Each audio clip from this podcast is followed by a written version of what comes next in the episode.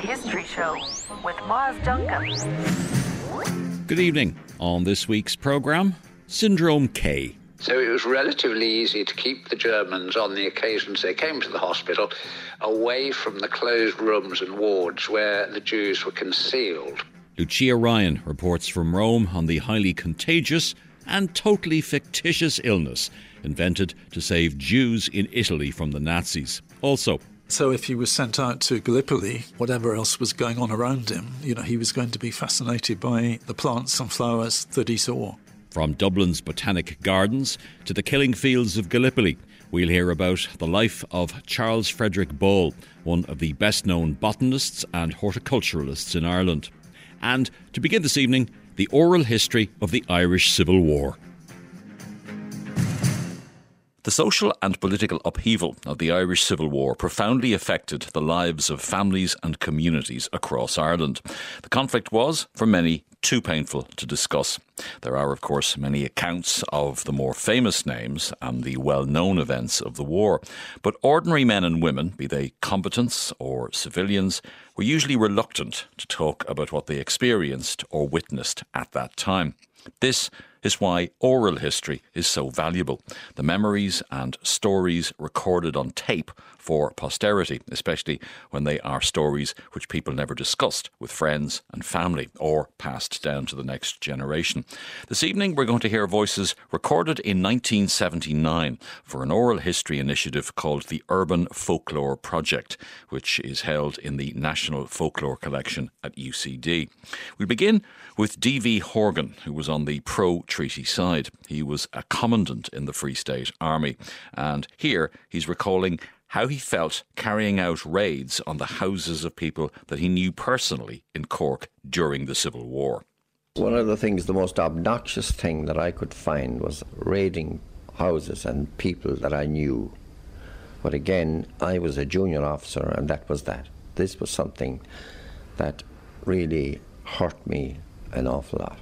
And it hurt an awful lot of, of us. But it was a question of survival, you know, at that time and uh, we were fair game. So this was it. The Civil War is a bitter war, as you'll find through history.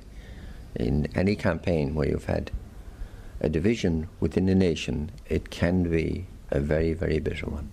I'm joined now by Dr. Christopher McCarthaigh, Director of the National Folklore Collection at UCD, who has brought us a selection of extracts from this oral history project. Christopher, you're very welcome indeed to the History Show. Thank you, Myles.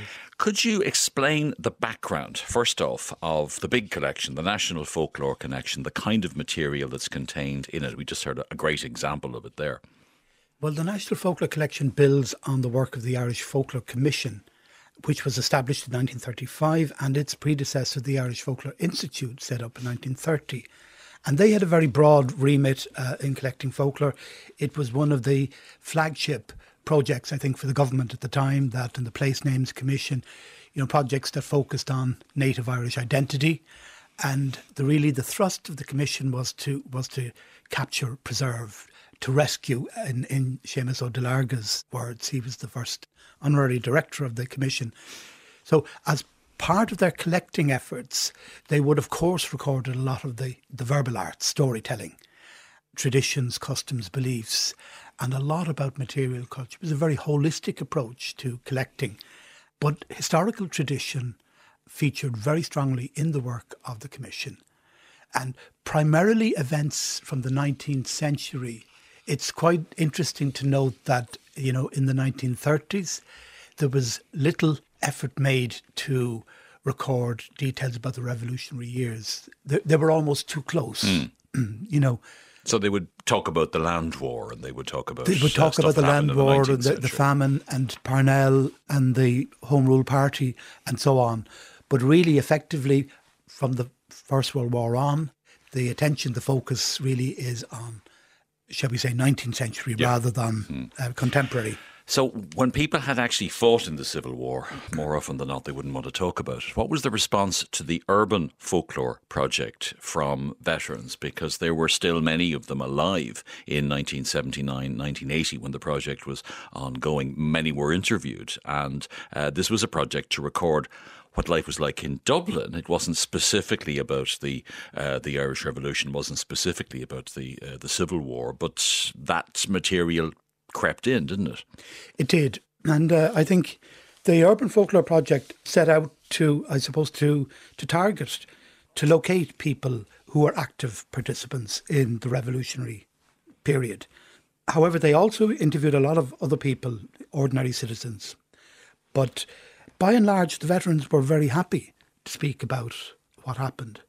Now, as to whether they weren't detailed, questioned in, in huge detail about every single event, but they were happy to provide a narrative, their own narrative of what they remembered. And about a quarter of the people who were interviewed were actually veterans of the revolutionary period. This is very true. And I, I would imagine, Myles, that in, in the wake of the 1966, uh, the 50th you know, commemoration of 1916, uh, and perhaps too, to some degree, against the backdrop of the troubles as they were at the time, there was a, a, a, greater focus of interest on that revolutionary period. And it's really only from the certainly the 60s and 70s that we begin to really make use of oral history and you know treat it as a as a serious subject for historical investigation. Interestingly, also, 190 veterans were recorded. 84 of them were women. That seems to be a very high percentage. Yes, because another focus, uh, not just on the on the combatants, but also on Cumann many of whom were, were of course combatants, but also facilitated and furthered the cause of the, the revolutionaries uh, around them. So they were targeted as well, just as as all other veterans of the period. Let's hear a- another clip from the collection uh, featuring two women. This is Mrs. Monaghan from Herberton Road. She's talking about two brothers she knew who were on opposite sides in the Civil War. Do you know there was families I knew them down in Hanover Street, and one brother was in the Free State, and Yeah, the other was ah, in yes. the other. And they used to be when they come in at dinner, they'd be out with knives, fighting. Oh, it was terrible. The brother against brother story that we know so well, but I'm sure there were, with 84 women contributing, there were quite a few sister against sister stories as well. Um, but that's illustrated by somebody who witnessed it at first hand. In this clip, we hear Mrs. Kerwin from Rathfarnham. She was very young during the Civil War, but uh, here she recalls being at the funeral of Michael Collins. I saw Michael Collins' funeral going along Stephen's Green, yeah. Yeah. And I remember they had a slogan out that time, lie over Mick and make room for Dick. Dick Mulcahy. I was only a very small child at the time. And was it big? It must be very big. Huge. Uh, to me, of course, I seemed to be standing there for hours on steps on Stephen's Green. Yeah. My mother brought me. And you'd wonder how many children repeated that slogan over and over so, again. yeah. Uh, over make and make room for Dick without understanding what the heck they were talking about. Now, um, you also brought a clip from a man named Patrick Galvin. Um, he talks about losing his job. That I presume is not the Patrick Galvin who was the, uh, the the playwright and songwriter and all of that kind of stuff. Different one. No, no. And uh, he laments the fact that, you know, after the war, having taken the joined the losing side, as it were, the anti-treaty side, that as a result he lost his job in a, a shop in Fleet Street because that would have been dominated by Free State or pro-treaty people. Okay, let's hear the voice of Patrick Galvin. I had no job. I the one that I had in the electric light in Fleet Street. Of course, I mean to say I lost that uh, after the Civil War was over. What really happened was, of course, I mean to say that they happened to know. You see, of course, that I was out against them. You see, certain people in the job, I should have, I, I should have objected to because we were put there. We were after the Tan War. You see, never to be sacked when there was uh, when there was work there. And of course, if you had a different opinion with some people that was working at the job, you see, right, you were gone. So that's what happened to me. I was gone because they knew, you see, of course, that I fought against the, on the Republican side, I fought against the state, and I was sacked. In in so many cases, oral history may have been the only way that a person or an event was actually remembered. But um, from what you were saying earlier, uh, we can assume that it wasn't always accepted as valid historical testimony. I think most historians would agree that it, it's really only into the, the latter half of the 20th century that oral history oral testimony was taken taken seriously. And that's to some degree because it's confused with oral tradition. Oral history, you could say, is recorded from people who observed or were participants in contemporary events, but oral tradition is passed on from generation to generation. So it's memories about memories, if you like, in some ways. If I can stereotype it as people talking about fairies, for example, that's the oral tradition. Yes, and historians would have suspected it and felt that you know mythological um, concepts and so on uh, uh, are cr- crept into the narrative. So it lacked the hard facts, or at least built on those hard facts. However, you know, oral tradition for the community is about meaning. You know, wh- what was the outcome? What was the outworking of a of an event, and how did it impact on the the collective memory? Because even if there is a lot of mythology in oral history or oral tradition, obviously there's a lot in oral tradition, it's still mm-hmm. significant because this is what people believed, this is what people thought, this is what drove them and motivated them. Exactly, and and it's if you like, it's it's a collectively agreed narrative among the community, and it draws on imagery that really highlights the you know the importance of an event. What was its significance, you know, to the community? That's what's remembered. Now, there's a new initiative by the National Folklore Collection at, at UCD in collaboration with RTE, with uh, Scratch Films, and with uh, government funding. And you're reaching out to people to come forward to tell the stories that were passed down to them from those who lived through the, uh, the, the Civil War. Tell us a little bit about the Civil War Memory Project. Unlike the Urban Folklore Project, most people from that time are, are long dead. So, who are you reaching out to? Well, we're, we're, we're spreading the net as wide as we can, Myles, and we're asking people to share narratives that they may have heard from their parents or indeed grandparents or neighbours around them. Obviously, it's a hundred years. A lot of water has flown under the bridge since that time. So I think this is a, an opportunity to capture now, perhaps our last meaningful opportunity to capture much of the local tradition, especially. You know, what happened on the ground and to sample, you know, what are the, how, how strong are the feelings? What was the impact, the wider impact socially and even polit- politically? Because, of course, we know the inheritance, the, the, the legacy of, uh, of political division between Fianna Fáil and Fine Gael and so forth. There could be people listening who think, "Well, I don't have a story to tell," but you want them to to look into their hearts, uh, I suppose, to some extent, because they may actually have a story to tell. It's not just about getting the the stories of the big ambushes and the personalities. You also want to hear about the experiences for communities from all over the country and how it impacted.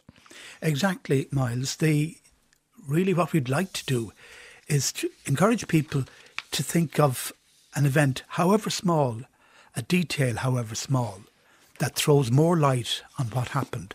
So even though a grandparent or a relative was not directly involved in activities at the time, nonetheless, the events themselves are remembered strongly at a local level. So somebody who may not have had any or whose family were not directly involved, nonetheless, they're a witness hmm. Traditions and, and accounts, witness accounts that have passed down over generations, and we'd like to tap into those. And there's a documentary being made about the project as it continues. Yes, to some degree, I, I suppose it's an opportunity for us all to, you know, to go through the process of collecting and, and witness the strength of feeling, you know, to test the waters to some degree. How much detail has lingered on into the present times and how willing people are to talk to us. And, and from our feelers, from contacting people, we've been phoning people and writing to people uh, for several months now. And uh, we would urge people to come forward because what they consider to be small or trivial may indeed throw a lot of interesting light on events. Even if it's only a verbal paragraph, it doesn't matter. It could make a difference. Exactly. How do people get in touch if they want to be involved in the project? So they can contact us. There's a team of people at history at scratchfilms.com.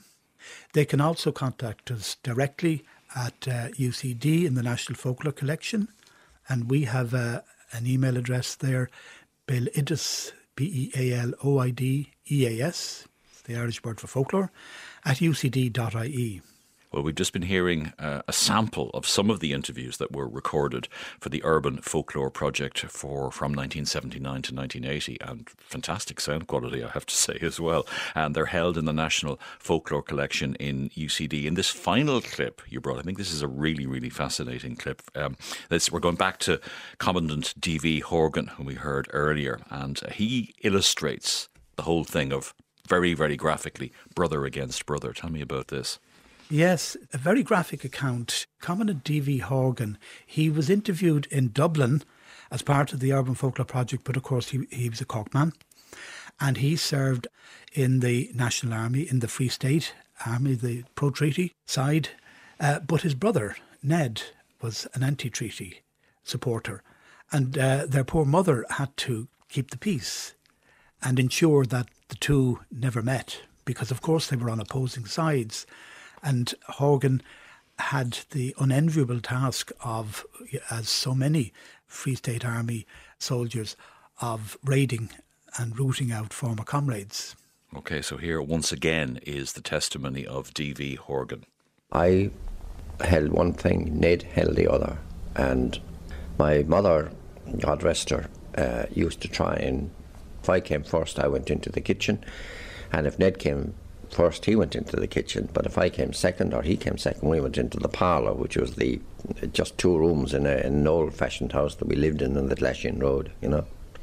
Mm. But there was no there was no bitterness, no nothing. so you'd, you'd often meet in the house when you were actually in the National Army and when he was in the irregulars. No, I would never meet him. My mother would ensure that if I were first, I would be in the kitchen and if he were first, he would be in the kitchen. Now, when I arrived then, and if I couldn't get into the kitchen, I knew Ned was in the kitchen.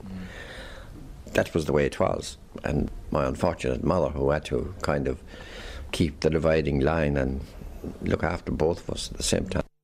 And uh, credit to Seamus McPhillips, who recorded many of these testimonies and did a, a, fantastic job. As I say, the sound quality of those recordings is truly excellent. Interestingly, our researcher, uh, Liz Gillis, had a look at Ned Horgan's Bureau of Military History witness statement in the course of which he doesn't even mention the fact that he had a brother, which is tragic and very, very sad in its its own way. But that was the voice of D.V. Horgan, brother of Ned Horgan, D.V. Horgan of the National Army, talking about how his mother dealt with the fact that her two sons were on opposite sides of the Civil War. We'd have to leave it there, but uh, if anyone would like to get in touch with the Civil War Memory Project, email history at scratchfilms.com. And if you'd like to hear uh, some recordings from veterans, there's a selection of the National Folklore Collection website or on the website, and it's the Remembering 1916 page. The address is ucd.ie slash folklore slash 1916. We've all the details up on our website. My guest is Christopher McCarthy, and thank you, Christopher, for joining us, and uh, all the very best with the Civil War Memory Project. Thank you, Myles. After the break, we'll hear about Syndrome K, the fake disease that saved Italian Jews from the Nazis during World War II. Stay with us. Follow us on Twitter at RTE History Show. Now we're going back to 1943 and visiting Italy in the middle of World War II. That was the year that Benito Mussolini was deposed. The Kingdom of Italy officially changed sides in the war, and the Germans captured the city of Rome. A group of doctors in the Italian capital came up with an ingenious plan to rescue Jews from the Nazis. Our reporter, Lucia Ryan, has the story. This is the story of an extremely contagious and lethal disease that saved those who caught it.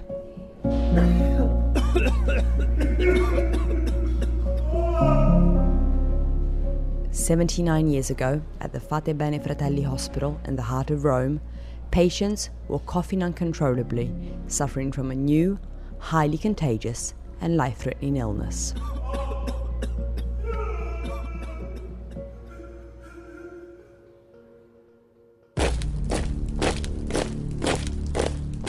In October of 1943, German troops were situated in the Italian capital, and they were under orders to round up Jews to be sent to concentration camps. In the lobby of the Fate Bene Fratelli Hospital, a medical officer of the Wehrmacht was talking to the hospital's chief physician.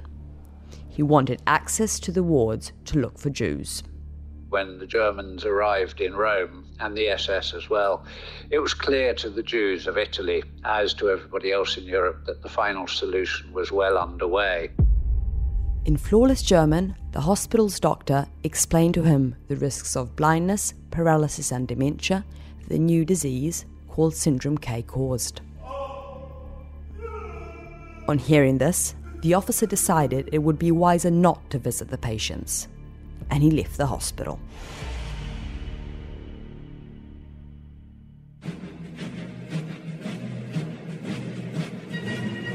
The war was not going well for Italy. In 1943, Rome was heavily bombed for the first time. Mussolini had been ousted and arrested. On the 8th of September, Italy declared the armistice. The following day, the new Prime Minister and the King fled the capital, and the German army marched into Rome, ushering in nine months of hunger and repression. The Nazis put Herbert Kappler in charge of the Roman division of the Gestapo. His first order of business was that of handling the Jewish situation. I spoke with Christian Jennings, author of the soon to be published book, Syndrome K How Italy Resisted the Final Solution. The German operations to round up and try to deport Italy's Jews began in Rome in October 1943, led and spearheaded by an Einsatz commando headed by Adolf Eichmann himself, along with a series of other SS and Gestapo officers. At 5:30 in the morning on the 16th of October 1943, Gestapo troops stormed the Jewish quarters in Rome and arrested and deported over a thousand Jews. Only 16 would return after the war.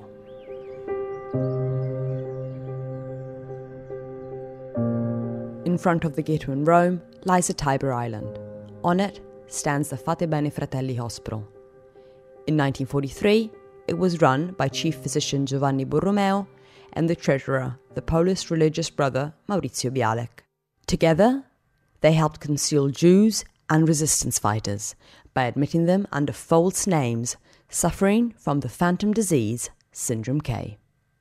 Dr. Chiara Donati is archivist at the General Curia of the Hospitaller Order of St. John of God and has analysed over 800 medical records from the hospital. Brother Maurizio Bialek was a Polish friar, and uh, at the time of this event, he was standing in for uh, the prior who was absent from Rome for the war. He personally risked his life by accepting that uh, the hospital should be a meeting place for the various opponents of the fascist regime and uh, a refuge for Jews. The chief physician and the religious brother, together with a young Jewish doctor, Vittorio Emanuele Sacerdoti, and a young medical student, Adriano Sicini, secretly set in motion a plan to hide the fleeing Jews in the hospital by admitting them as patients. The first matter to deal with was how to justify the new influx of people into the hospital and shield them from unwanted attention. They needed to come up with a diagnosis. Doctors at the hospital helped conceal and hide Jews and Jewish families together in the hospital itself. There are different accounts from each of them about what happened during the war. What tends to happen with these, these three is they're self effacing, heroic people. They tend to give each other more credit for the the plan and the operation than themselves, and so the accounts differ slightly, but they also corroborate. And what they would do is when Jewish families or, or individual Jews took refuge in the hospital, which, as we know, is in an island on the River Tiber, very close to where the old Jewish ghetto stood itself. The doctors there would isolate them in a number of rooms and wards, and amongst themselves came up with the idea of saying that perhaps they could disguise these people as having some fictitious disease, a highly infectious respiratory disease. And the staff at the hospital knew that um, German search parties from the Gestapo, the SS, Italian fascist police would be very frightened of anybody having suspicious, mysterious, infectious disease.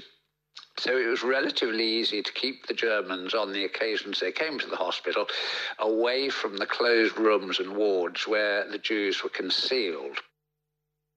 As to the name of Syndrome K, accounts say that it came either from the original basis of Koch's bacillus tuberculosis itself, so the K from there, but also from the name of um, the German High Commander in Italy, Albert Kesselring, or even the Gestapo chief in Rome, Herbert Kappler.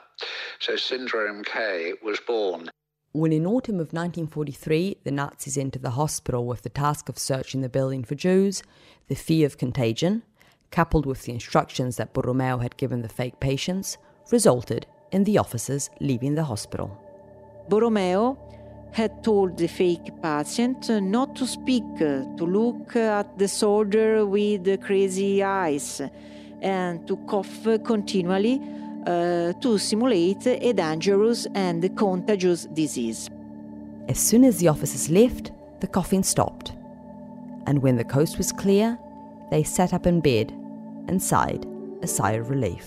The phantom disease uh, that appeared on the morning of the 16th of October 1943 during the raid of the gate in Rome disappeared on the 40th of June 1944. The Italians woke up free and healed. In 2004, the late Dr. Borromeo was awarded one of the most prestigious recognitions as Righteous Among Nations by Yad Vashem.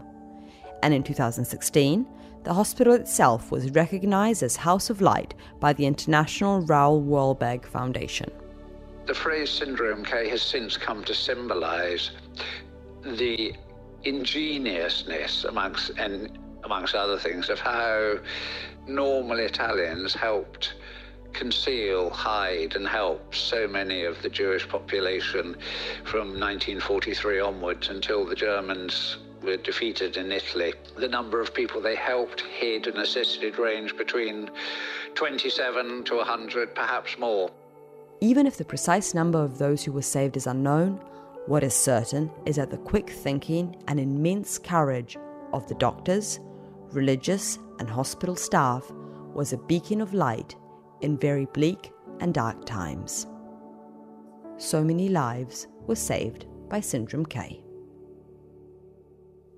Lucia Ryan was reporting there on Syndrome K, the fake illness invented to rescue Jews from the Nazis.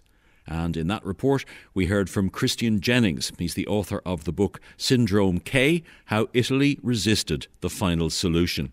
It tells the story of how Jews in Italy escaped the Holocaust thanks to this fictitious disease, as well as the many other ingenious ways Italians fought a concerted, covert battle to resist the Holocaust. That book is published by the History Press.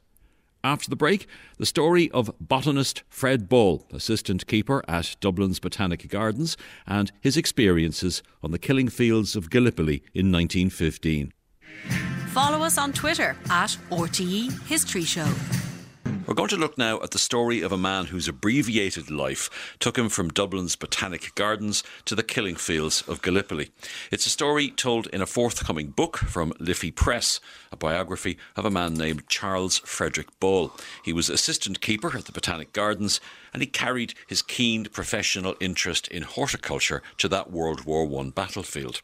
As artillery boomed in the background, his attention was drawn to the flowers and the other plant life that he found there. The author of the book is Brian Willan, who joins me now. Brian, you're very welcome indeed to the History Show. Thank you. Now, the book began as, I suppose, many World War I projects have, with a small metal box of letters. Tell me about the letters of Fred to Alice. The letters, as you say, were in a, a, a very small uh, metal box, and I, I first uh, came across them about three years ago after my mother died. And uh, they had been written from Fred Ball, as he was always known to Alice and to his family, to Alice, uh, who was my grandmother, but my grandmother as a result of her second marriage, not her first marriage. So so that was the connection. And uh, I, I, knew nothing whatever about Fred Ball up until that point. My my mother had mentioned um, his name once or twice, and my, my aunt Eileen as well. But uh, it, it, it, meant absolutely nothing to me, and uh, and to be honest, uh, I didn't have a, a, particular interest in pursuing it until uh, until this box of letters materialised, mm. and uh, it, it, was absolutely fascinating reading through it. Well, it obviously personalised the subject. Um, tell us a little bit about his background. The background, say, before he comes to Ireland, because he's not, he wasn't actually he wasn't Irish. He wasn't born in Ireland. Uh, he, he wasn't Irish. He was English. Um, he was born in Loughborough in Leicestershire. He he didn't come from a, a, kind of horticultural family, as it were. There wasn't that sort of family tradition. Uh, his father was a chemist, had a business in the high street in uh, in Loughborough, and uh, what happened was that he actually died um, at a pretty early age, forty nine, I think he was, which left the family in a, a pretty difficult situation. Um, and I think it meant that, so far as uh, his career was concerned, when, when Fred had a, developed a fascination in botany, he started right from the beginning. He, at the age of 16, he went off about 15 miles away and took out an apprenticeship with a, uh, a nursery business. And that was the first of those. He he then moved to a, another job just outside London, which he did for another year. And at that point, he obviously wanted to get on. He he was clearly absolutely fascinated by the world of plants. And as it happened, that job was pretty close to the Royal Botanic Gardens at Kew. And that this was obviously the place that you needed to go to if you wanted to get on in the profession of horticulture.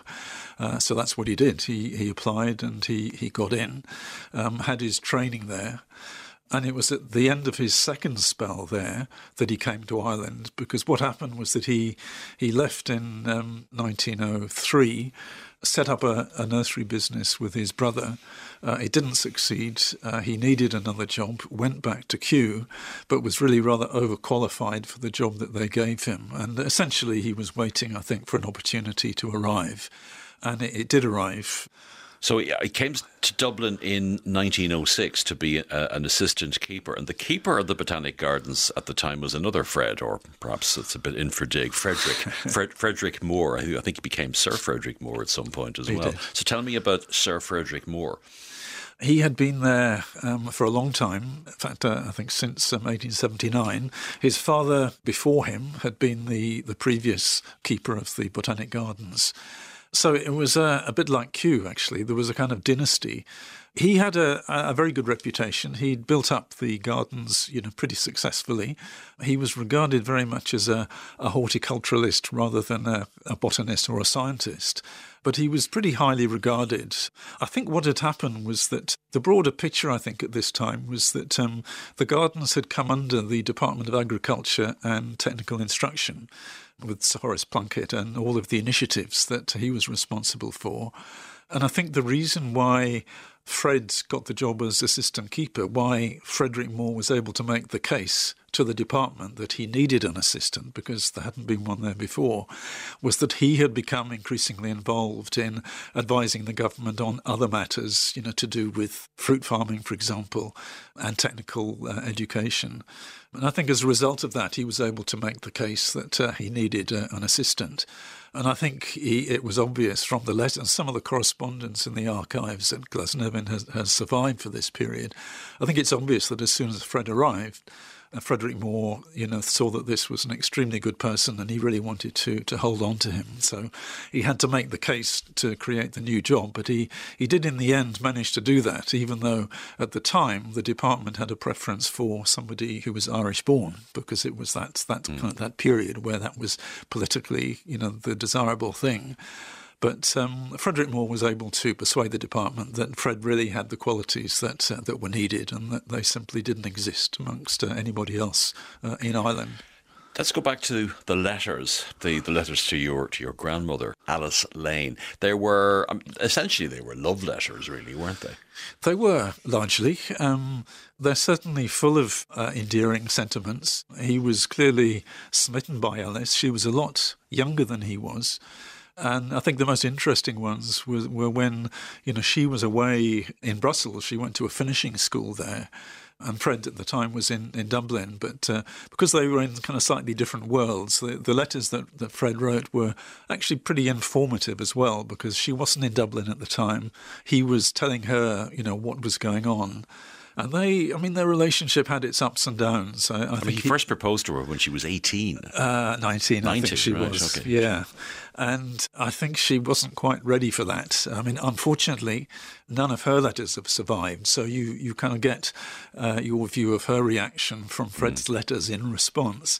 But it's clear that you know she was much younger. She wasn't quite ready for that, and uh, essentially she put him off. And uh, he said, well, he he certainly wouldn't want to persuade her if she wasn't sure of, of her mind, and said, well, let's just be friends and you know and leave it at that.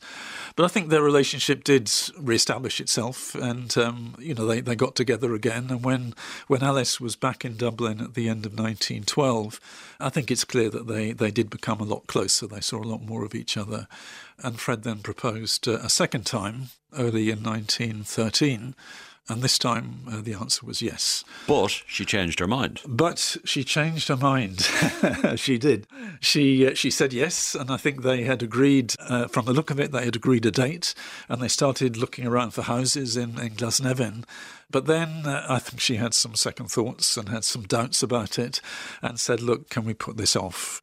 And so they they remained engaged, but uh, they they didn't take the final step until the end of 1914, and that was after Fred had uh, had enlisted, and I think it was when he thought that he was about to be sent off, you know, somewhere outside Ireland or or the UK.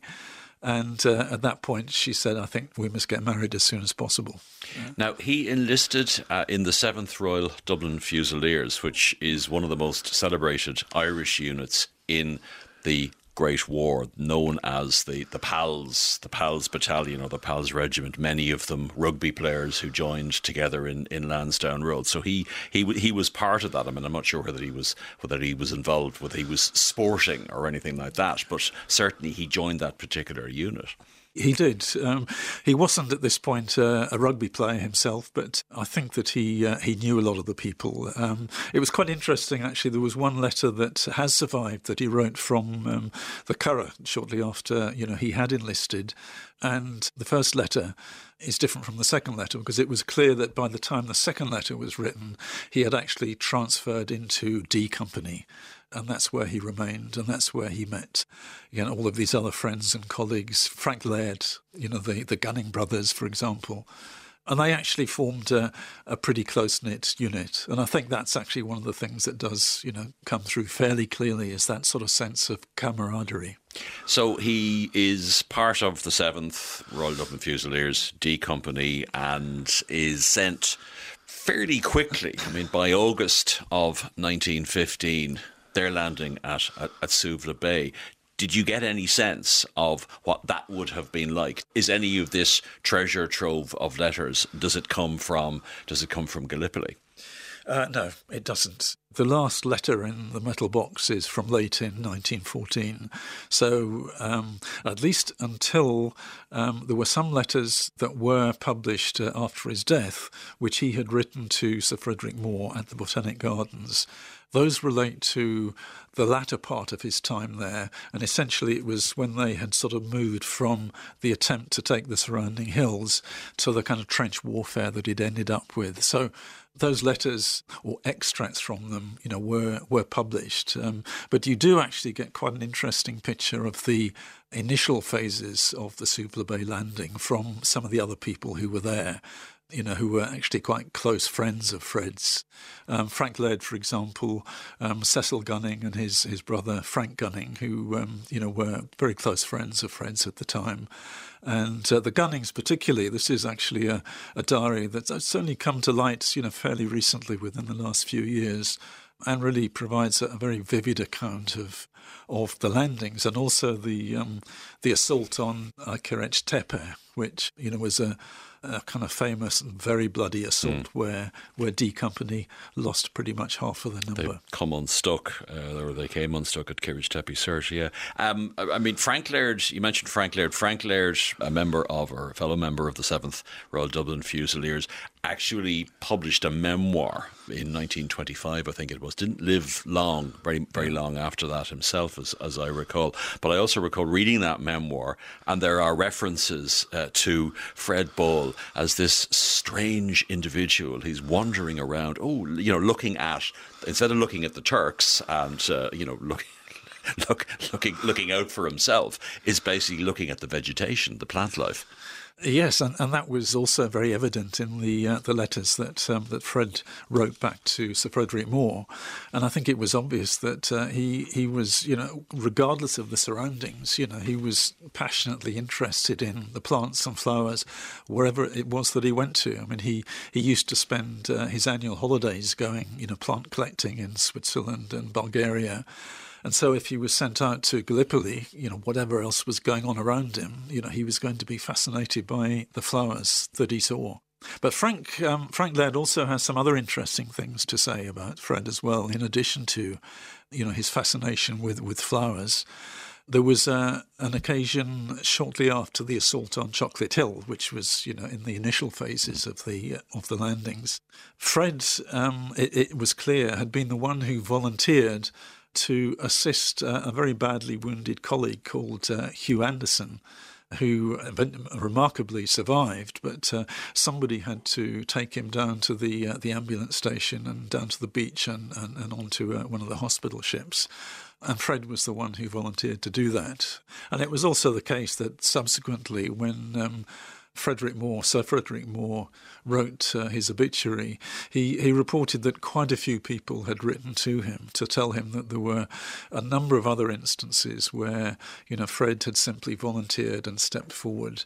I mean, for example, when he was killed, it was as a result of going to the aid of a colleague uh, who'd been injured by shell fire, and, and he then got it when the second shell came through. Yeah, I mean, like a lot of Dubliners of that generation, he didn't survive Gallipoli, and Frank Laird, in his memoir, describes the death of, of Fred Ball. Tell us a little bit more about, about how he died. Um, what what happened was that the uh, D Company had been in the trenches they were then relieved and taken out of the trenches and sent down to what was curiously described as a rest camp. Um, the rest camp was simply um, the slope of, of a hill facing the sea, where they had, I think, had dug a few holes and put some, you know, canvas tents. And it, the problem was that, like most of the peninsula, it was within range of the, the Turkish artillery and they were there for three days. D Company, they suffered quite a lot of casualties. And on the final day that they were staying in um, uh, Baba, this was, a shell fire, you know, was continual. Fred was injured. He wasn't killed immediately, but um, he was taken off to the nearby ambulance field station and I think died uh, a few hours later. Now, there's an interesting legacy of all of this involving some seeds from a Turkish oak tree. Tell us that story. Yes. Uh, one of the things that Fred did while he was there was he arranged to send back to Ireland seeds from uh, a number of plants via the good in, via the good offices, incidentally, of a man called William Lacey, who happened to be the he was the caretaker at Glasnevin, and he was in the Royal Irish Fusiliers, and I think they probably you know had this conversation in the trenches at, at Chocolate Hill, whereby William Lacey arranged to get these sent back. Among them uh, were some acorns of Gallipoli oak, or Quercus coccifera, and uh, these were sent back to Glasnevin. Some of those acorns were then sent on to a man called George Smith, uh, who ran a very famous nursery in, in Newry, and he planted these acorns, and it seems that um, you know they, they grew successfully. And then about 15, 16 years later, he was retiring, he was selling his business, and he wanted somewhere, you know, for the acorn, the tree as it was, to go to. And so he had a conversation with uh, one of his main customers, a man called Frank Gilliland, who owned uh, quite a big estate in uh, called Brook Hall, uh, just outside Derry and uh, he gave the tree, and it was then transplanted there. And I think the particular reason why Frank Gilliland um, was keen to have it, and why you know George Smith was keen for it to go there, was that it it commemorated his association with uh, Fred Ball, but it also commemorated the death of another member of the Gilliland family, um, Lieutenant Billy Gilliland, who uh, had also died at Gallipoli. So I think it did have a, a particular symbolic significance. Unfortunately, it didn't survive, and it's not there. But uh, but I have seen exactly where the spot was because Gilliland kept a detailed journal of all of the plants that he that he got, and he said exactly where he put them. So we do know where it was planted. So it would be nice at some point for a new one to be put in its place. I think. Now, your grandmother Alice obviously became a widow very very young. Uh, what happened to her subsequently? She did. Um, I mean, obviously, it must have been a pretty difficult time recovering from what had happened. But she was reported to have been involved in the work of the Comforts Committee and, you know, in helping the wounded from Gallipoli and other campaigns. But she then learnt to drive and then joined the Women's Royal Air Force. And there was a, a RAF base at, um, at Tallaght. And so she was based there for a while. And there's a wonderful picture actually showing her with one of the trucks that she was responsible for, for driving. What happened after that was that she then, at some point shortly after that, met my grandfather, who was uh, a Major Robert Kingan. He'd been in the, the Royal Irish Rifles in the First War. They got married, but then they, they moved to England. And uh, I think this was actually less a matter of, of if he had been a British Army officer actually involved, I think, in military intelligence, then he might not, might not have thought it was a very good time to be around. But I think it was actually more to do with the fact that. Um, his family were very opposed to his marriage to, to Alice. I'm not I'm not quite sure why that was, but you know that was the case. And there was just also the question of employment prospects. I think there were more jobs in, in England. So so they left Ireland, and uh, although they then kind of visited quite often, they uh, they never came and, and lived again in Ireland. Although you know both had come from Dublin originally. Finally, just to return to Frederick Ball, Charles Frederick Ball, or Fred, he was never known as Charles, I know. It's, it's an interesting case study. And what you do, I think, is you bring a number of different narratives of the war together in his story, don't you? Yes, I, I think when you, you kind of get into this level of detail, I think what you realise is that um, everybody's experience is different, you know, according and depending on, you know, where you came from, what your background is, and then the, you know, the individual experiences that you actually have during the, the war, the, uh, during the campaigns themselves. And so I, I felt, you know, beyond simply saying that, well, clearly, you know, this is part of the narrative, but it's a fairly individual part of the narrative. And I think Fred, in a way, was in, in a fairly unique sort of position. I, I, think he very much had, you know, one foot in England and one foot in Ireland.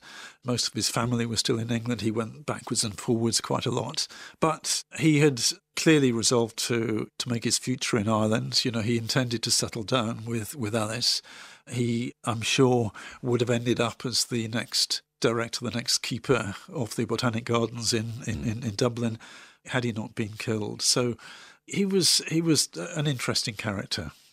Well, the book will be published next month by the Liffey Press. It's called Charles Frederick Ball From Dublin's Botanic Gardens to the Killing Fields of Gallipoli. The author is Brian Willan. Brian, many thanks for joining us. Thank you very much.